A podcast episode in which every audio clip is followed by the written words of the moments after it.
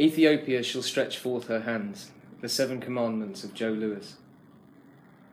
Joe Louis, mid clinch, is lifting his opponent, the six foot six ambling Alp, Primo Carnera, into the air.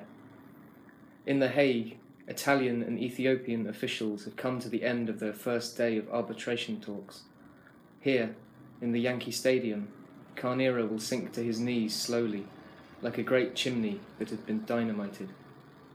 For breakfast this morning, Carnera consumed a quart of orange juice, two quarts of milk, 19 pieces of toast, 14 eggs, a loaf of bread, and half a pound of Virginia ham.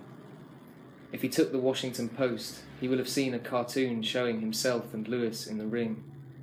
The illustrated Louis cast a dreadlocked shadow. His shadow wore a crown.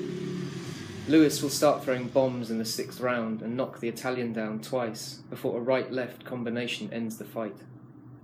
Louis will touch a glove to Carnera's lower back after the bell and return to his corner without celebration. Louis has been given seven commandments by his new manager to ensure he progresses towards a title shot unhampered by comparisons to Jack Johnson. He is never to have his picture taken with a white woman. He is never to go to a nightclub alone. There will be no soft fights. There will be no fixed fights. He will never gloat over a fallen opponent. He will keep a dead pan in front of the cameras.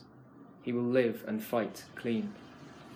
In 1964, Martin Luther King Jr. will write More than 25 years ago, one of the southern states adopted a new method of capital punishment. Poison gas supplanted the gallows. In its earliest stages, a microphone was placed inside the sealed death chamber so that scientific observers might hear the words of the dying prisoner. The first victim was a young Negro. As the pellet dropped into the container and the gas curled upward, through the microphone came these words Save me, Joe Louis. Save me, Joe Louis. Save me, Joe Louis.